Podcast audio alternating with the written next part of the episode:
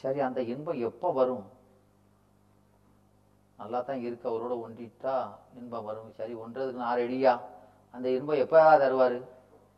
இன்னைக்கு ரெடியா இருக்கா சார் ரெடியா இருக்கா இன்னைக்கு இன்பம் வேணும். இன்னைக்கு ரெடியா இருக்கா? அவருக்கு நோ ஸ்டாக்கே போட மாட்டார். அவர் என்ன செய்ய மாட்டாரு? நோ ஸ்டாக் ஸ்டாக் அவுட்னு போடுவாங்க இல்லையா?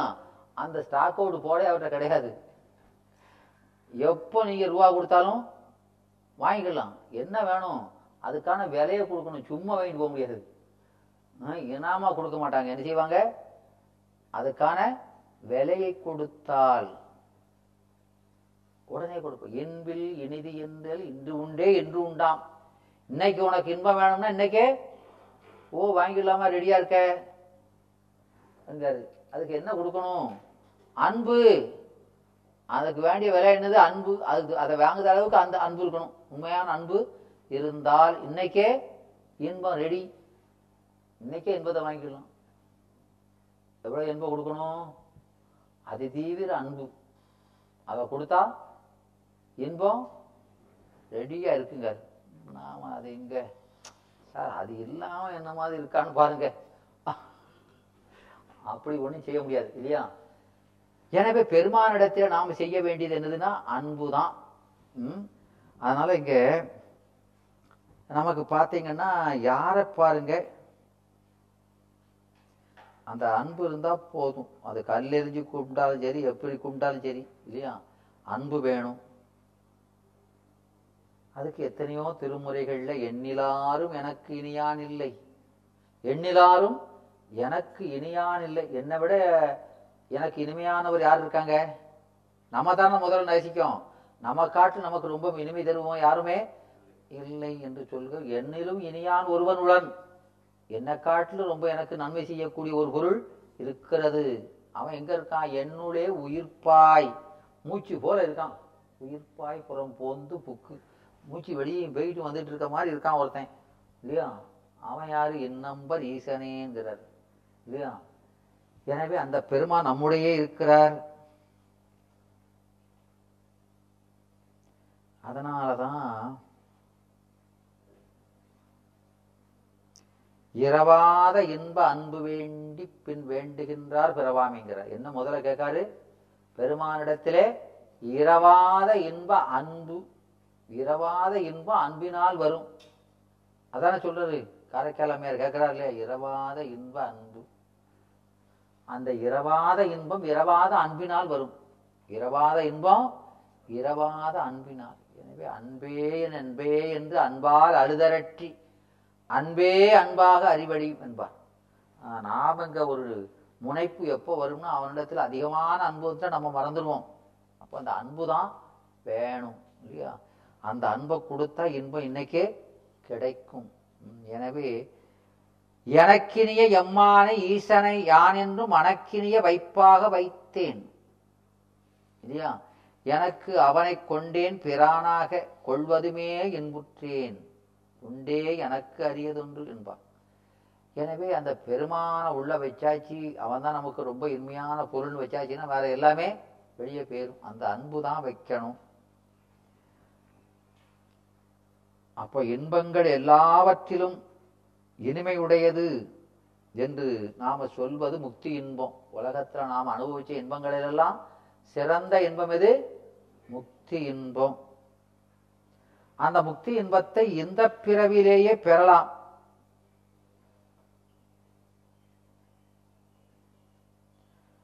சரி ரெடி. அப்போ அது பெறுவதற்கு முன்னால இதுக்கு ஒண்ணு வேணும். என்ன வேணும்? அது இடையறாத அன்பு.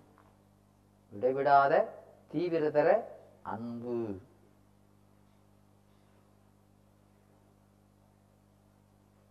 எனவே அந்த அதிதீவிர அன்பு இன்னைக்கு வந்துட்டு தான் இன்னைக்கு இன்பமும் வந்துடும் என்று இங்கே சொல்கிறார். எனவே இந்த இன்புறு நிலையில என்ன சொல்றார் கடைசியில? என்ன சொல்றாரு? ஆ? ஆ. அந்த இன்பத்தை பெறுவதற்கு அவர் வேற ஒன்றும் கேட்கல. உங்கள்கிட்ட இவ்வளவு ரூபா கொடு அவ்வளோ ரூபாடுன்னு கேட்கல. என்ன கேட்குறாரு? அன்பு. எப்படிப்பட்ட அன்பு கேட்குறாரு? தீவிரமான அன்பு. அதி தீவிரமான அன்பு. அதி தீவிரமான அன்பு இருந்தா அந்த மிக உயர்ந்த இன்பம் அந்த இன்பத்தினுடைய அளவு உயர்ந்தது. எனவே அதை பெறுவதற்கான அந்த அன்பு உயர்ந்தது. இன்பம் உயர்ந்ததுன்னா அது கொடுக்க விலையும் கூடத்தானே இருக்கும். ஆனால் தீவிரமான ஒரு அன்பு. எனவே அந்த இறைவனை நாம் அந்த ஆஹ், நமக்கு இந்த பேரின்பத்தை தருகின்ற அந்த இறைவனை உண்மை அன்போடு வழிபாடு செய்ய வேண்டும். அதை செஞ்சா என்ன கிடைக்கும்? எல்லாம் கிடைக்கும். அவர் பாசத்தை எல்லாம் களைந்து. பாசமான களைவார். நாம் அன்பு செஞ்சா என்ன செய்வாரு? பாசம் கொஞ்சம் கொஞ்சம் இருந்தாலும் என்ன செய்வார்? களைவார். அவர் பரிவார்க்கு அமுதமனையார் இல்லையா? பாசம்னா என்னது? பாசம். பாசமே தெரியாம இருக்கலாம். இணையா பாசம்னா கயிறு கட்டு இல்லையா? எனவே அந்த கயிறு வடிவான ஒரு ஆயுத வகைக்கும் பாசம் என்று பெயர் இல்லையா? அதனால நமக்கு நமக்கு அந்த நம்முடைய இலக்கியங்கள்ல கட்டாத உன்னை என் கடின தொழில் பாசம் என்பார். அது மணிமேகலையில் சொல்றாரு. கட்டாத உன்னையன் கடுந்தொழில் பாசம். என்மே அன்பு உடையவர்களிடத்தில் என்ன செய்யார் இந்த பாசம் போய் கட்டாது என்கிறார். இந்த பாசம் என்பது அது அது ஒரு தடை. இந்த பாசம் என்பது என்னது? ஒரு தடை. நம்ம பிள்ளையிட பாசம் வைக்கிறோம். அப்படின்னா அதெல்லாம் என்னது? ஒரு ஒரு தடை. எனவே இந்த அன்பு பாசமாகிய பந்து கொண்டாடினர் என்கிறோம். பக்தி பாசம் பரஞ்சோதிக்கு என்பாய் ராப்பகல் நாம். பாசம் பரஞ்சோதிக்கு என்பாய் ராப்பகல் நாம். படிக்கிறோமா இல்லையா? அது என்னதுங்க பாசம் என்பது? பற்று. பாசம் என்பது பற்று இல்லையா? எனவே அது பாசம் என்பது அது அன்புதான். அந்த அன்பு வைக்க வேண்டிய பொருளில் வைத்தால் தடையல்ல. வைக்க வேண்டிய பொருளாதுல நம்ம வச்சிடுறோம் இல்லையா? வைக்க வேண்டாத பொருள்ல அந்த பற்றை வைக்கிறோம். அதுதான் இங்க தடை இல்லையா? எனவே பாசம் என்பது அன்பு பக்தி. பாசம் என்பது ஒரு கவசம். கவசம் என்று நம்முடைய நிகண்டு பிங்கள நிகண்டு சொல்லும். பாசம் என்பது ஒரு கவசம். எனவே அந்த சுற்றம் சுற்றம் எல்லாம் பாசம்னு சொல்கிறோம் சுற்றமெல்லாம் பாசம். இறைவனுக்கு பாசபாணி என்போம். இறைவன் யாரு? பாசபாணி. பாசம் அவனுடைய வைப்பு சக்தி. பாசம் அவனுடைய வைப்பு சக்தி. அதை அதனால் அந்த உலகப்பற்று அதை களைவார். பெருமான் நினைச்சாதான் களைவார். நாமாக நீக்க முடியாது. பாசமான களைவார். பரிவார்க்கு அமுதம் அணைவார். எனவே இந்த பாசம் போயிடுதுன்னா இறைவன்கிட்ட பரிவு வரும். அதான் அங்க அன்பு அன்புங்க. வேற வைக்க வேண்டாத பொருள்ல பாசம் வச்சிருக்கோம் பற்று வச்சிருக்கோம். அந்த பற்றை விட்டாச்சுன்னா இறைப்பற்று நமக்கு தானா? அதான் அதான் பாசமான களைவார். உலகப்பற்றை நீக்குவார். பரிவாருக்கு ப- இதை விட்டாச்சுன்னா பரிவு வந்துடும் இறைவன்கிட்ட. பரிவாருக்கு பரிவுன்னா என்னது? கருணை. பரிவு செலவு வேகம். பரி வேகமா போற குதிரைக்கு பரின்னு சொல்றோம்ல வேகம். எனவே இந்த இந்த பரி என்பது ஒரு உரிச்சலாகவும் வரும். பரிதல் என்பது பற்று வைத்தல். பண்டம் பரியான். காதல் கொள்ளுதல். அவனுக்கு பரிந்து பேசுகிறாயின்னு சொன்னான்னு என்ன அர்த்தம் சார்பு சார்பு சார்பு. பரிவு என்பது என்னது? சார்பு. எனவே நாம் யாரை சார வேண்டுமோ அதை சார வேண்டும் இல்லையா? எனவே பரிச்சின்ன ஞானம் அப்படின்னு சொல்கிறோம் பரிச்சின்ன ஞானம். அது ஞானம் வெளிப்படுதல். ஞானம் வெளிப்படுதல். அது நமக்கு சிவப்பிரகாசத்தில் அப்படி வரும். பரிச்சின்ன ஞானம். எனவே அந்த பாசத்தை களைந்து எந்த பொருளை பரிவரணுமோ அதை செய்வார். பாசமான களைவார். பரிவார்க்கு அவனிடத்திலே அன்பு வந்தாச்சுன்னா அமுதம் அணைவார். அவனுக்கு இன்பம் வந்துடும் இதுதான் அங்க சொல்றார். திருமுறை இந்த சாஸ்திரத்துல சொல்லக்கூடியதை அப்படியே திருமுறைகளை சொல்லுது. பாசமான களைவார்.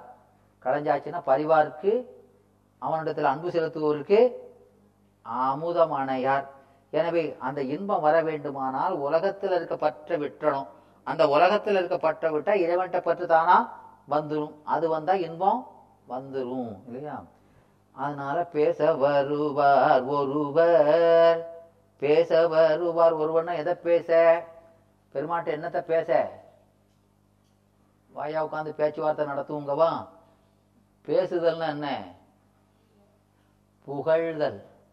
பெருமானை புகழ். இறைவனிடத்தில் அன்பு வந்தாச்சுன்னா யாரை நமக்கு ரொம்ப பிடிக்கோ அவங்கள என்ன செய்கிறோம் வாய்க்கு வாய் புகழ்கிறோம் இல்லையா? அப்போ இறைவனிடத்தில் உண்மையான அன்பு வந்துட்டா எதை சொன்னாலும் இறைவனுடைய புகழாத்தானே சொல்கிறோம் ஞானிகள் அப்படித்தானே சொல்கிறாரு அதனால் அந்த நம்ம அப்பர் சுவாமியை பற்றி சொல்லும்போது என்ன சொல்கிறார் பதிகச் செஞ்சொல்மேய செவ்வாயும் உடையார் என்கிறார். அவர் பெருமானை பற்றியே பேசுவது தான் வாய் இல்லையா? ஈசனை போற்றாத வாயே ஈசனை போற்றாத வாயே ஒரு காசு கூதவாத கசப்பெட்டி காயே. நம்ம இறைவனுடைய புகழ் பேசாத வாய் எப்படிப்பட்ட வாயாம் எட்டி காய் என்கிறார். அது வாயா அது கால வாயின்ட்டார். அது வாய் என்று- அதனால ஆ திருமுறைகள் போதாய் மனமே உனக்கென்ன வாய்? திருமுறைகளை பேசல பெருமான பே- புகழை சொல்வதான திருமுறைகள்? பெருமானுடைய புகழை பேசுவதுதான் திருமுறைகள். அவனை பேசாத வாய் என்னவா? உனக்கு எதுக்கு வாய்ங்காரு? வாழ்த்த வாயும் நினைக்க மடநெஞ்சும் தாழ்த்த சென்னியும் தந்த தலைவனை. சொல்றமா இல்லையா? வாய் எது வாயே வாழ்த்து கண்டாய். சொல்றமா இல்லையா? எனவே வாய் எதுக்க கொடுத்துருக்கான்? பெருமானுடைய புகழை சொல்வதற்கு. இல்லையா? எனவே இங்கே சொல்கிறார் பேச அவனுடைய புகழை பேச. ஆ, பேசுதல் என்பதற்கு இன்னொரு பொருள் இருக்கிறது. அதாவது பேசுதல் என்பது என்ன அப்படின்னு சொன்னா வஞ்சினம் முடித்தல். வஞ்சினம் முடித்தல். பெருமான் அதாவது அவன் ஒரு சபதம் எடுத்திருக்கிறானாம். பெருமான் என்ன சபதம் வச்சிருக்காரு? அவர் காலில் ஒரு கடல் அடைஞ்சிருக்கிறார் இல்லையா? கடல். அது எதுக்காக போட்டிருக்காரு? கால் கொஞ்சம் நல்லா இருக்கட்டும் பார்க்க அழகா இருக்கட்டும்னா பெருமானுடைய காலில் ஒரு கடல் அணிஞ்சிருக்காருலாமா? அது எதுக்கு? அந்த கடல் ஏன் போடுவாங்க? பீடக்கணல். அதுலயே அது என்ன எதை சொல்லி போட்டிருக்காரு? ஆ எல்லா உயிர்களுக்கும் முக்தி கொடுத்து தீருவேன் என்று. அதான் அவருடைய சபதம். அதை முடிக்க வருவாராம். சபதம் முடிக்க வருவதுக்கு பேர் என்னது? பேசுதல் என்கிறார். பேசுதல் என்பது டு ஃபில்ஃபில் ஹிஸ் ஹோப் என்கிறார். அதுக்காக வருகிறார் என்கிறார் இல்லையா? எனவே இங்கே பேசுதல் என்பது இப்போ ஒரு கச்சேரி நடக்குன்னு வைங்க. எப்போ மிருதங்க நல்லா பேசுதே. வயலின் நல்லா பேசுதங்கும் அப்படின்னு என்னது? ஆ? அது என்ன பேசிட்டே கிடக்கு பேசுதல்னு என்னது அங்கே? இசைத்தல். எனவே பெருமான் வருவார். எப்போ? அவனுடைய புகழை இசைத்தால். இசைத்தால் வருவார். இசைக்கு எனவே நமக்கு நம்முடைய அளப்பில கீதம் சொல்வார்க்கு அடிகள்தாம் அருளுமாறே. திருமுறைகள் சொல்லுதா இல்லையா? எனவே அவனுடைய புகழை பாடினால் இசைத்தால் பெருமான் வருவார் என்று சொல்கிறார். இப்படி பேசுதல் என்பது கோஷித்தல் இல்லையா? இதையெல்லாம் அவனுடைய பெருமைகளை சொல்லி பேசினால் அவனுடைய புகழை பாடினால் என்ன செய்வார் அவரு? வருவார் வந்து என்ன தருவார்? இன்பத்தை தருவார். அவர் எம் பெருமான் அடிகளே என்று சொல்கிறார். எனவே நமக்கு ஒருத்தனுடைய புகழை பேச வேண்டுமானால் என்ன செய்யணும் முதல்ல? அவனிடத்தில் அன்பு வரணும் அவனை தெரிஞ்சுக்கணும். அவனிடத்தில் அன்பு வந்தால் அந்த அன்பினுடைய வெளிப்பாடு புகழ்ச்சியா வரும் இல்லையா? அப்போ நம்ம மத்த பற்றுகளை விட்டாத்தான் இவனிடத்தில் அன்பு வரும். எனவே இன்பில் இனிது என்று இன்று உண்டே இன்று உண்டாம். அன்பின் நிலையே அதுங்கிறார். அந்த அன்பு வந்தாதான் வரும் என்கிறார் இல்லையா? அப்படி சொல்லி கடைசியில இந்த அனைந்தூர்கள் எப்படி இருப்பர் என்கிறார். இந்த முக்தியை பெற்றவர்கள் அந்த இன்பத்தை பெற்றவர்கள் இந்த உடம்போடு கூடியிருக்கும் பொழுது எப்படி இருப்பார்கள்? ஓங்குணர்வின் உள்ளடங்கி உள்ளத்துள் இன்பு ஒடுங்க தூங்குவர். தூங்கிட்டு இருப்பாங்கன்றார் ஓங்கு உணர்வின் உள்ளடங்கி இல்லையா? உள்ளத்துள் இன்பு ஒடுங்க தூங்குவர். அங்க எதில் அடங்கி இருக்காங்க ஓங்கு உணர்வு. ஓங்கு உணர்வு இது உணர்வுனா அறிவு ஞானம். ஓங்கிய ஞானம் எது? சிவஞானம் தான். அதில் அடங்கி ஆ, ஓங்குணர்வின் உள்ளடங்கி அடங்கியது எது? ஆன்மா ஆன்மாவினுடைய அறிவு. அப்படி அடங்கி செயலற்று இருப்பர். அதுதான் தூங்குவர் ம்? இப்போ நமக்கு திருமுறைகளில் பார்த்தீங்கன்னா இந்த பால் நினைந்து ஊட்டும் தாயினும் சால பறிந்து இல்லையா? இப்போ உலகத்தில் உலகத்துல இந்த அன்புக்கு அடையாளமாக சொல்வது யார? அன்பு அப்படின்னா எது? உலகத்துல அன்பு கூடுனது. ஆ? தாய் இல்லையா? எந்த தாய்? இந்த மணிவாசர் என்ன சொல்றாரு? நினைந்து ஊட்டும் தாய். அப்படிதானே சொல்றாரு? எனவே நினைந்து ஊட்டும் தாய் எனவே தாய் பல விதமா இருக்காங்கன்னு தெரியுது இல்லையா? எனவே குழந்தை அழுதாலும் ஊட்டாத தாயும் இருக்கா? குழந்தை அழுதாலும் ஊட்டாத தாய் அழுத பின் ஊட்டுகின்ற தாய். அழுதாலும் ஊட்டாத தாய் யாரு? அதமம்ங்கிறார் ரொம்ப மோசம். அதை விட கொஞ்சம் மேலானது யார் சொல்றாரு? அழுத பின்னால ஊட்டுவார். அது ஞாபகம் வந்துருது. ஓஹோ குழந்தை அழுது. இல்லையா? எனவே அது பதிச்சுட்டுன்னு போய் ஊட்டுகிறவர் மத்தியமம் என்கிறார். இல்லையா? அப்போ உத்தமமான தாய் யாராம் அழுவதுக்கு முன்னாலேயே அந்த குழந்தை அழுததுக்கு முன்னாலேயே நாம என்ன உணவு கொடுத்தோம்? இது இவ்வளவு நேரம் தான் அது அந்த குழந்தைக்கு பசி தாங்கும். ஆஹ், அப்போ என்று இணைத்து அந்த அந்த குழந்தைக்கு அது அளமுன்னமே அந்த பாலை கொடுக்கிறார் என்று சொன்னால் அந்த தாய் எப்படி இருக்கா? குழந்தை நினைவாகவே தான் இருக்கா? வேற நினைவே இல்லை அவளுக்கு. என்ன நினைவு? குழந்தை நினைவு தான் அப்பதான் அது அதையே நினைச்சுக்கிட்டு இருந்தா தான் என்ன செய்ய முடியும்? இப்போ சில சமயம் பார்த்தீங்கன்னா நாம காலையில ஒரு இடத்துக்கு போகணும்னு நினைச்சிட்டு படுப்போம். படுப்போமா இல்லையா? படுத்து அதையே நினைச்சுக்கிட்டு இருந்தோம்னா என்ன செய்வோம்? கரெக்டாக எந்திரிச்சிருவோம் அந்த நேரத்தில். இல்லைன்னா தூங்கிடுவோம் இல்லையா? அந்த நினப்பு நம்ம மனதுக்குள்ளேயே இருந்ததுன்னா என்ன கரெக்டாக அலாரம்லாம் வைக்க வேண்டாம் இல்லையா? அது போல இந்த பிள்ளை நினைவாகவே இருக்கிற தாய் என்ன செய்வா? ஆ, அதுக்கு நேரம் வந்துருச்சு சாப்பிடணும்னா சாப்பாடு கொடுக்கணும் அப்படின்னு அது உடனே அதுக்கு முன்னாலேயே கொடுப்பா. எனவே அந்த உத்தம தாய் இருக்கிறாள்லாம் இல்லையா? அவ யாரு? பால் நினைந்து ஊட்டும் தாய். நினைந்து குழ- குழந்தை நினைவாகவே இருந்து அதுக்கு பசிக்கு முன்னா பசி வந்திருக்கும் நினைச்சு அந்த அந்த உணவை கொடுப்பவள் உத்தம தாய். அந்த தாயினும் சிறந்து. அதே அதனால தா பால் நினைந்து ஊட்டும் தாயினும் சாலப்பறிந்து. அவளே பறிவுடையவள் அவளை விட ஏன்னா நமக்கு நீங்க இலக்கணம் படிச்சிருந்தா தெரியும். என்னன்னா அதாவது உரள் உரள் பொருவு உரள் பொருவு ஓம பொருவு என்பார்கள். இலக்கணத்தில் அப்படி வரும். உரள் பொருவு உவமை உவம பொருவு. அப்படின்னா என்னது? உரள் பொருவு ஓமப்பொருவுன்னு அண்ணா என்ன? உரள் பொருவு அதாவது ஓமப்பொருவு அப்படின்னா அதாவது ஏதாவது என்ன கேட்குறோம்னா ஐயா இவர் எப்படி கருப்பாக இருப்பார் அப்படின்னா காக்கா பார்த்துருக்கீங்களா அது மாதிரி அப்படின்னு சொன்னாங்கன்னு வைங்க. அது என்னது? ஓமப்பொருவு அது போலன்னு சொல்லிட்டான்னு அர்த்தம் ஓமப்பொருவு இல்லையா? அதை விட ரொம்ப கருப்பாக இருக்குன்னு வைங்க. என்ன சொல்கிறது அப்போ ஓமப்பொருவுனா இது போலன்னு சொன்னா ஓமப்பொருவு அதுக்கு மேல ஒரு கருப்பா ஒன்றை பார்க்க முடியாது. அப்படின்னா என்ன சொல்றது? ஆ? காக்கையின் கரியது களம்பழம் சொல்ற மாதிரி காக்கையை விட ரொம்ப கருப்பா இருக்கும் எது? களம்பழம்னு சொல்றோம். ஏதோ ஒண்ணு. இல்லையா அதை விட கூடுனதுன்னு சொல்லிடுவோம். அதுக்கு ஓமை சொல்ல முடியாதுன்னு அர்த்தம்? களாம்பழம் களம்பழம்னு ஒரு பழம் இருக்கு. அது ரொம்ப கருப்பா இருக்கும். அந்த பழம் எப்படி கருப்பா இருக்கும்னு கேட்டா ஆ அதை விட கருப்பானது. அது எதோ ஓமிக்கிறோமோ அது கூடுனதா இருக்கணும்.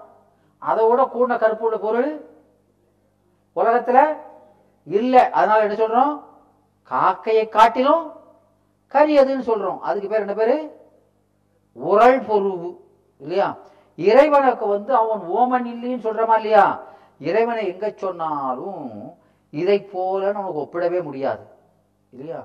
அதனால என்ன சொல்றாரு? உத்தம தாய் வா அவனை காட்டிலும் பெருசு. ஏன்னா அவனுக்கு ஓமையா ஒரு பறிவுடைய பொருள் உலகத்துல பார்க்கவே முடியாது. எனவே அது என்ன பொருவு? உரல் பொருவு. எனவே அங்க என்ன சொல்றது? அங்கன்னா தாள் இணைந்து விட்டும் தாயினும் சாலை. அதாவது சாலைன்னு என்ன? ஆ எனவே அது உரிச்சொல் அது. சாலை நனிக்கூர் கழிமிகள் எல்லாம் மிக மிகுதியை குறிப்பது இல்லையா? எனவே அதிகமான பரிவுடையவள். தாயினும் சால பரிந்து அவ என்ன செய்தா? பாவிகேனுடைய இங்க முதல்ல என்ன சொல்லிட்டாரு? அவளுடைய அந்த பெருமானுடைய உயர்வை சொல்லியாச்சு. அவர் எப்படிப்பட்ட உயர்வுடையவர்? தாயிர காட்டில் பல மடங்கு கருணை உடையவள்னு அவளுடைய உயர்வை சொல்லியாச்சு. அப்போ அந்த அந்த கருணையை பெறுகின்ற உயிர் எப்படி இருக்குன்னு சொல்றாரு? பாவியேன் அவ்வளவு மோசம்காரு நான் பாவியே பாவியேனுடைய இல்லையா? பாவின்னா என்னது? செய்யக்கூடாது செஞ்சாது பேரு பாவம். செய்ய வேண்டியதை செய்யாது விட்டு அது பேர் என்னது? பழி. செய்ய வேண்டியதை செய்யாது விட்டு அதுக்கு பேர் என்ன பேரு பழி. பழிபாவத்துக்கு அஞ்சாதம் ஐயா. சொல்றோம் இல்லையா பழியும் பாவமும் வேற. இல்லையா? விளங்குதா? எனவே அப்போ பாதகம்னா என்ன? அது இதை விட கொடுமையானது. ஆனால் அதுக்கு பிராய்ச்சித்தம் உண்டு. அப்படின்னா அதுக்கு என்ன பேர்? பாதகம். பிராய்ச்சித்தம் இருக்கும். மாபாதகம்னா பிராய்ச்சித்தமே இல்லாதது. இல்லையா? எனவே இப்படி நம்முடைய வினையை பற்றி சொல்லும் பொழுது பாவம் பழி பாதகம் மாபாதகம் என்று தீவினையை அடிக்கிருக்கு இப்படி. தீவினைகள் இத்தனை விதமாக இருக்குன்னு சொல்லி இல்லையா? எனவே இந்த இவர் என்ன சொல்றாரு? பா- பாவியேன் யா நான் பாவியேன். செய்ய வேண்டாததெல்லாம் செஞ்சுட்டு இருக்கோம் அப்படிப்பட்ட என்ன என்ன செய்தார்? ஊனினை உருக்கி. ஊன் ஊன் என்பது என்னது? ஊன்னா உடம்பு. ஊனினை உருக்கினா உடம்ப? ஊனினை உருக்கி உள் ஒளி பெருக்கி. இது உடம்புனா உடல் உணர்வு. உடல் உணர்வு. ஊனினை உருக்கி உள்வழி பெருக்கி இப்ப உள்வழி இது என்னது? உள்வழினா வெளி ஒளி ஒன்று இருக்குன்னு அர்த்தம். உள்வழி வெளி ஒளின்னு ஒண்ணு இருந்தா தானே இது உள்வழின்னு சொல்ல முடியும். இருக்கிறதே ஒளி ஒளினா ஒளிதானே சொல்லணும். இல்லையா? எனவே ஊனினை இது பாச ஞானம் பாச ஞானம் அதான் ஊனி. இது வெளிவழி என்பது பசுஞானம். உள்வழி என்பது சிவஞானம். விளங்குதா? என்னெல்லாம் சொல்றாரு பாருங்க. சித்தாந்தத்தை அப்படியே ஆ? எனவே அங்க ஊனினை உருக்கி முதல்ல பாச ஞானத்தை இந்த உடம்புலாம் பாச ஞானம் தானே? உடம்பு கருவினால் ஏற்படுவ கருவிகளால் ஏற்படுற ஞானம் பூரா பாச ஞானம் ஊனினை உருக்கி பாச ஞானத்தை முதல்ல கொஞ்சம் கொஞ்சமாக தான் நீக்க முடியும். அப்படிதான் நீக்கிறாரு? அதுக்கு பேர் என்ன பேரு? இந்த பாச ஞானம் படிப்படியா நீங்கிறதுக்கு பேரு தான் யோகாவத்தை. அது அவத்தைகள்ல மூணு விதமா இருக்கு. இந்த கருவி நம்ம விட்டு நீங்குதா இல்லையா? நீங்கிறதுல அது தானா போயிட்டு வருது ஒன்று இருக்கு அது வினைக்கீடா. நாம இறைவனை சாரும் போது படிப்படியா விடுறோம். இந்த தூங்கும்போது அப்படி கொண்டுனா விடுதுன்னு சொன்னோம்ல அது மாதிரி அந்த கருவி சார்பு நாம இறைவனை சார்ந்து கொண்டு ஞானிகள் அப்படி விட்டுருவாங்க. இந்த உடல் உணர்வு அவர்களை விட்டு என்ன செய்யுது? படிப்படியா நீங்க உடம்பு இருக்கும் ஆனா உடல் உணர்வு போயிடுது. அதனாலதான் நமக்கு இந்த திருமுறைகள்லாம் பார்த்தா செத்து திரிவ சிவஞானிகளே என்பார்கள். செத்தவன் எப்படி திரும்புவான்? திரிவான். எனவே அவர்கள் உடம்போடு தான் இருப்பாங்க. ஆனா என்ன செய்வாங்க? உடல் பற்ற படிப்படியா இறைவனை சார்ந்து விட்டுறாங்க. அது அந்த நிலை நமக்கு உண்டுங்கிறாரு. அந்த அந்த பவர் நம்மகிட்ட இருக்கு. எனவே இதெல்லாம் அந்த உடம்பு இருக்கும்பொழுதே என்ன செய்யறோம் அந்த உடல் உணர்வை பைய பைய நீக்குகிறோம். அது திருவருள் உதவி செய்து நீக்குகிறோம். எனவே இந்த பாசம் என்பது இந்த ஊனினை உருக்கி இந்த பாசஞான நீக்கத்தை என்ன சொல்றாரு? ஊனினை உருக்கி. நமக்கு இந்த இதை படிச்சாச்சுன்னா திருமுறைகள் நல்லா விளங்கும். ஊனினை உருக்கி இந்த பாசஞானம் நம்ம விட்டு போக போக என்ன செய்யும்? ஆ சிவஞானத்தை சேர்ந்துக்கிட்டு தானே இதை விடுதோம். எனவே இந்த உள்ளொடிக சிவஞானம் தானே. இது என்ன செய்யுது?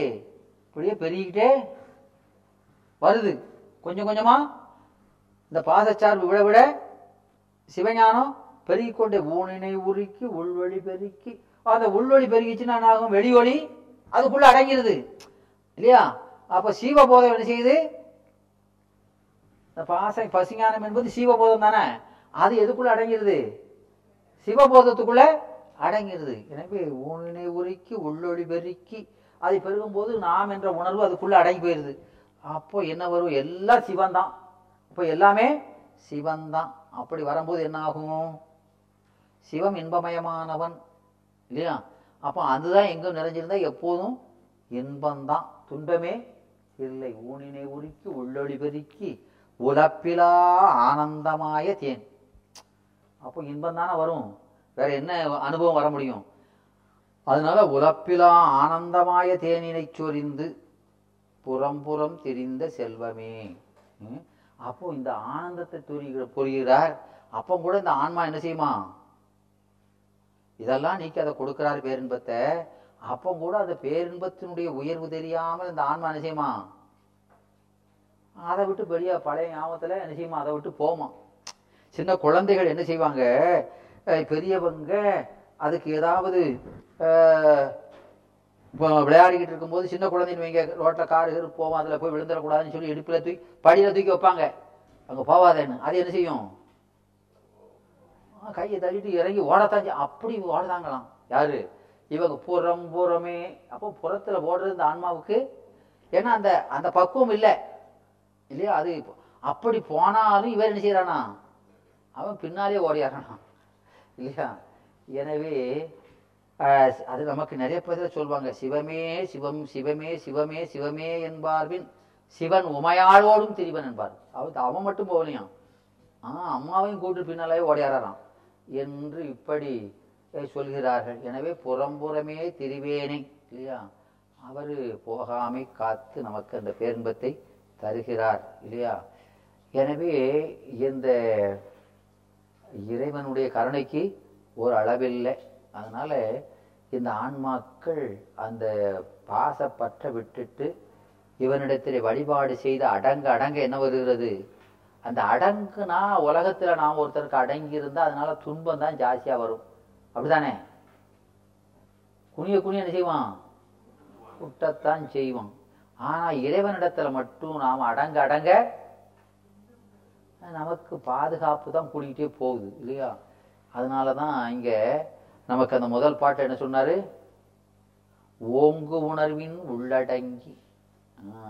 அந்த சிவஞானத்துக்குள்ள அந்த சிவ உணர்வுக்குள்ள உள்ள அடங்கி நாம சிவபோதம் அடங்கி. உள்ளத்துள் இன்பு ஒடுங்க. நம்முடைய அறிவில பூரா என்ன இருக்கு? இன்பம். அந்த ஓங்கு உணர்வு என்பது திருவருள். இன்பம் என்பது சிவம். இல்லையா? இன்பு ஒடுங்க. என்ன செய்வாங்க? தூங்குவர். அவர்கள் வேற எந்த செயலியுமே செய்ய மாட்டார்கள். அதான் இட்ட. தூங்குதல் என்பது என்ன? நம்ம போல தூங்குறது இல்லை அது என்ன செய்வாங்க? யோக நித்திரையெல்லாம் சொல்றாங்கல்லம்மா. அப்படி அவர்கள் நிட்டை ஊடி செயலற இருப்பார்கள் வேற செயலே கிடையாது. அந்த பேரானந்தத்தை அனுபவித்துக் கொண்டிருப்பார்கள் பூங்குணர்வின் உள்ளடங்கி உள்ளத்தில் இன்பு ஒடுங்க தூங்குவர். மற்ற ஏது உண்டு சொல்? வேற என்ன காரியம்? வேற செய்வாங்க? வேற எதுவுமே செய்ய மாட்டார்கள். வேற எந்த செயலுமே கிடையாது. இல்லையா? இரவு பகலற இகலற மயலறன்னு சொல்றாரு இல்லையா? அவங்களுக்கு இரவு இல்லை பகல் இல்லை ஒரு செயலும் இல்லை. அவர்கள் பேரானந்தத்தில் மட்டும் இருப்பார்கள் என்பதை இந்த பாட்டில் அருமையாக சொல்கிறார். எனவே இப்படி இந்த இன்பம் அந்த இன்பம் இவர்கள் பெற்ற அந்த இன்பமானது எப்படி பெறுகிறாள் என்று சொன்னால் உடம்போடு இருக்கும் பொழுதே பெறுகிறார்கள். இந்த இன்பத்தை எப்படி பெற்றிருக்காங்க? இந்த உடம்போடு கூடி இருக்கும் பொழுதே பெற்றிருக்கிறார்கள். அப்படி பெற்றவங்களுக்கு என்ன பேரு? சீவன் முக்தர் என்பார்கள். சீவன் எனவே அந்த சீவன் முக்தர் நிலையில இவங்க அதாவது இவங்க உலகத்துல தான் இருக்காங்க. இவங்க உலகத்துல தான் இருக்காங்க.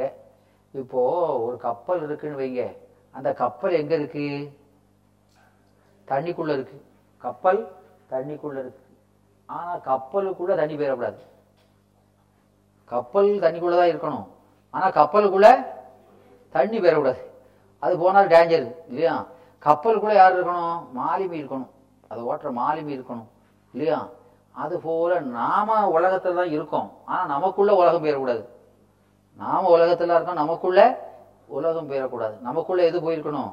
சிவன் தான் இருக்கணும். நம்ம ஆளுகின்ற சிவ நினைப்பு தான் நம்மகிட்ட இருக்கணும். அப்படி இருந்தா நமக்கு என்ன இல்லை? துன்பமே இல்லை. இல்லையா?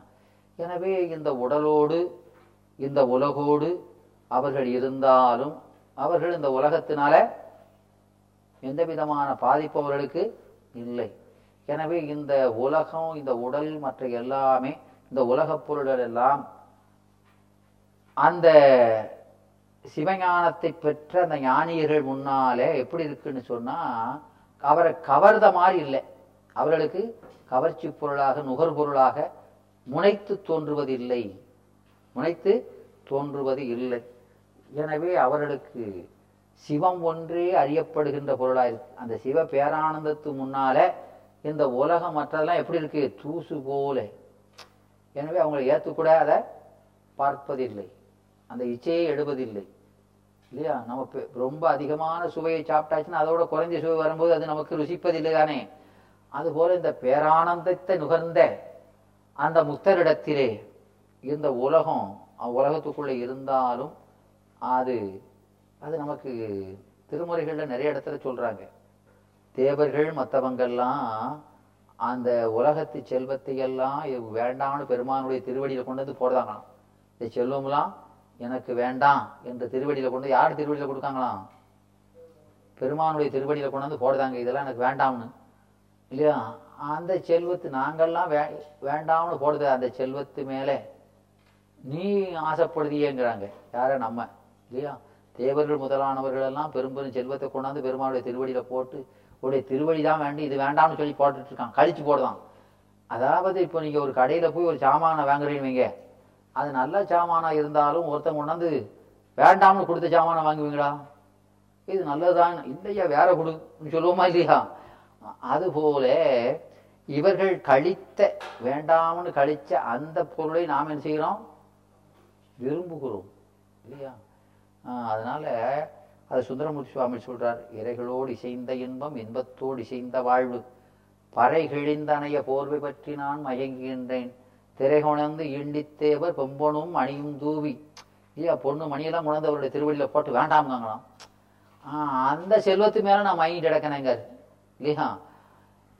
எனவே இந்த சிவச்செல்வத்து முன்னால அது தருகின்ற அந்த இன்பத்து முன்னால வேற ஒன்று எந்த பொருளுமே உயர்ந்த பொருளாக தோன்றாது. எனவே அந்த ஞானிகள் இந்த உலகத்துல இருந்தாலும் இந்த உலகத்தாலோ உலகப் பொருளாலோ